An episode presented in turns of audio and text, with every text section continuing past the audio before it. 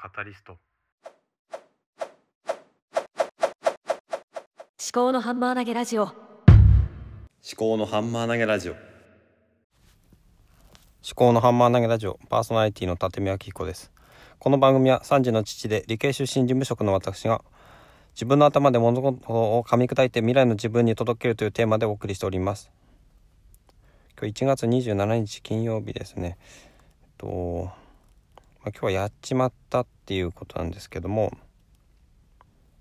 何をやってしやってしまったかっていうと子供のことを怒鳴ってしまったっていうことなんですよね。いつもいつもやりたくないやめようやめようって思っているのにやってしまったっていうことですね。なんでやってしまったのか結局何何なんでしょうね。何のために怒鳴るのかって結局自分がの心をなんかの何ていうのモヤモヤを一時的にスカッとさせるためだけのもので怒鳴った後結局何にも改善してないんですよね。それなのに何回も繰り返してしまうっていうのは私は本当になんか人間として欠落したものがあるんじゃないのかなって思っちゃうんですけど、まあ、でもそうやって人間として欠落したものがあるって自分のことを思ってしまうとそれでなんだろうな言い訳としてしまって何も改善しようとしないそういうふうな心になってしまうんじゃないかっていうそういう、うん、心配もあります。それでえっ、ー、とまあ何て言うんですかね何のために怒鳴るのかっていうのがその結局子供のためじゃなくて自分のためになっちゃってるっていうのが問題でその子供が自分の思い通りにならないっていうところに対して思い通りになるべきだとか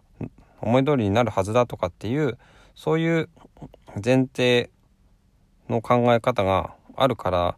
となっちゃうんだと思うんですよね。何回も何回も同じことを繰り返して同じ失敗を繰り返しているのになんで私はこんなになんだろうな心が狭いというかなのかなって思うと結局その怒鳴る瞬間とかにいくら頑張ろうと思っても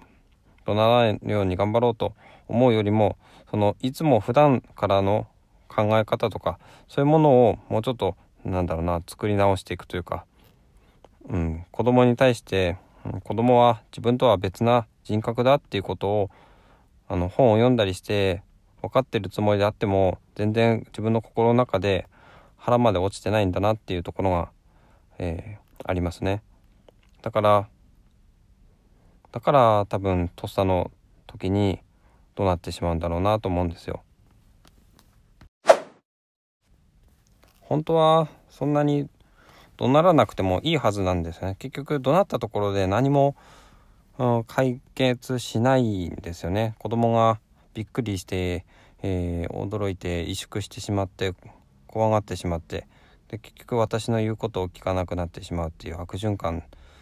にしかならないんですよね。じゃあなんで怒鳴るかっていうと多分私が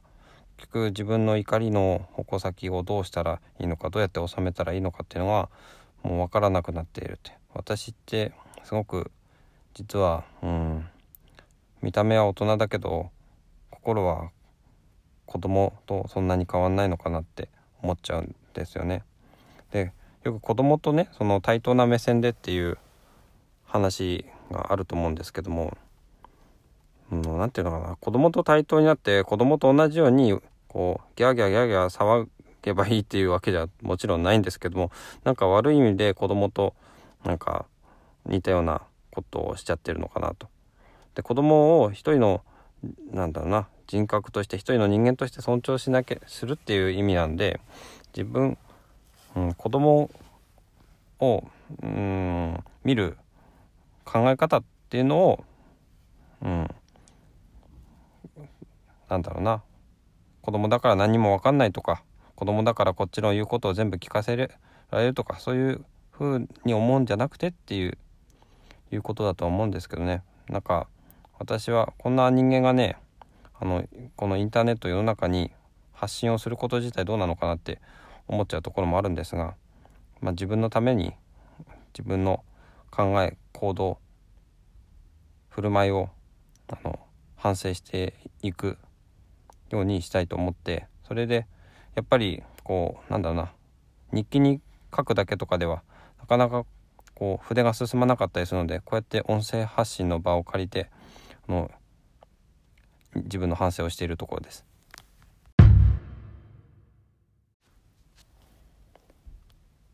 今日の話は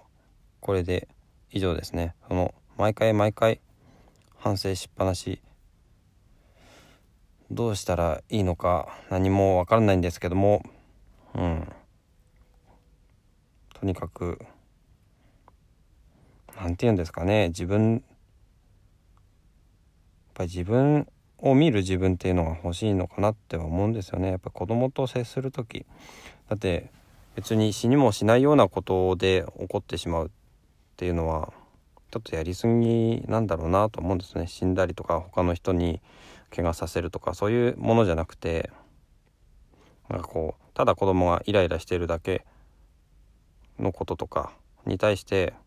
こんなこと言ってもしょうがないだろうとかね。うんなんだろうな。早くしろとかそういうことを言ってもねうん何の解決にもならないんですね。だからいろんなこう対応策の引き出しを広げて